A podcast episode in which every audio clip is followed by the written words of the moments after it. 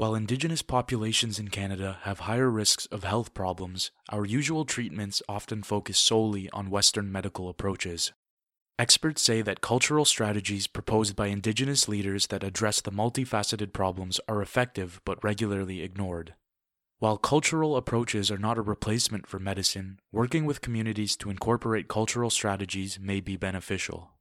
Jon McGavock, a professor of health sciences at the University of Manitoba, says that scientific evidence shows what Indigenous leaders have known for years culture is healing.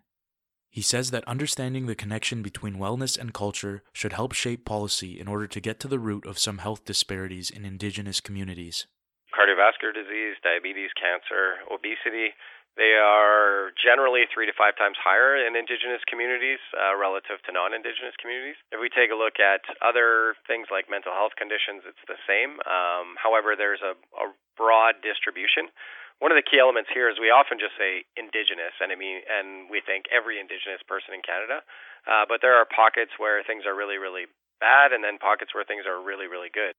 He says that there are differences between the Western and Indigenous concepts of health if we take a look at how we're educated, it's usually a very linear education with regards to health, and it's a causal and reductionist approach. So this thing is related to that thing. So if you smoke, you're going to develop lung cancer, or if you eat these kind of foods, you're more likely to develop diabetes. Um, however, the indigenous approach is far more holistic, where instead of looking at one element, it's the combination of elements working together that incorporate health. Uh, so within a medicine wheel, for example, there are spiritual, physical, mental, and emotional components of a person's life that would bring their whole health together. The way in which health problems are treated are therefore inherently tied to culture.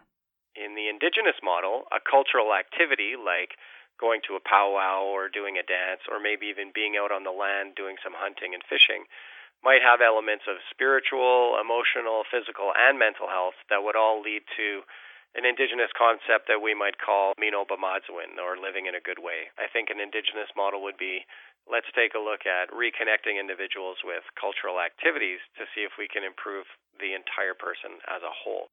The efficacy of culture as medicine has been shown in cross sectional studies of indigenous communities. The rates of youth suicide were 150, 140 times higher in those that had very little cultural continuity compared to those that were very highly connected to their culture. Similar results were shown in a randomized controlled trial that compared cultural education to a Western approach for diabetes prevention. Compared to the action group, which was the group that got standard information about how to be more active and how to eat healthier, the group that got the cultural intervention gained less weight and their blood sugar levels didn't change over the six months or the 12 months. In contrast, the group that was in the education group, they saw a rise in their body weight and they saw a rise in their blood sugar. So in this case, the culture outperformed um, the Western approach. And so that is a very powerful example of how culture can promote health for Indigenous people. Professor McGavock says that scientists must cooperate with Indigenous leaders and respect communities in order to move forward what a lot of indigenous communities would like us to do is come in there with an open mind, an open heart, and open ears to say, what are what are your challenges and how can we work together to overcome them? And they're really focusing on trying to find community level interventions that have been co-developed between researchers and community members that are going to take culturally relevant, community relevant ideas and try to bring them into health. Dr. Christopher Mushquash is a clinical psychologist and professor at Lakehead University. He says that this understanding addresses a troubled history. There's a long history of, of colonial um, intervention and, and, assimilation policy you know, that's been thoroughly documented and, and, described elsewhere, but you know understood as residential school, uh, child welfare that, that really disrupted communities and, and disrupted um, cultural traditions, and, and it's really led to a lot of the disparity that you're seeing now in terms of those outcomes. Ultimately, recognizing this relationship between health and culture can affect new policies that will improve health inequality.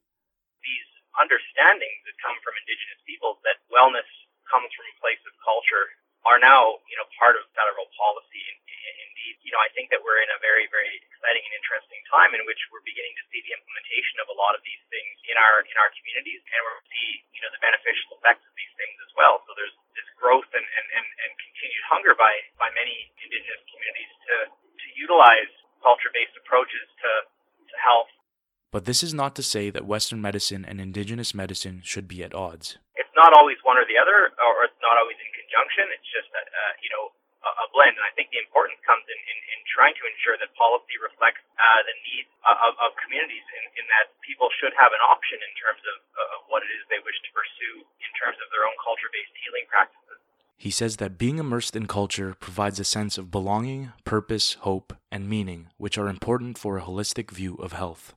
You know, embedded within our, our culture-based healing modalities are, are these things that that you know indigenous traditional knowledge tells us are, are really really important in terms of you know fostering one's wellness and, and, and one's health. For Evidence Network, this is Dane Wanniarachige.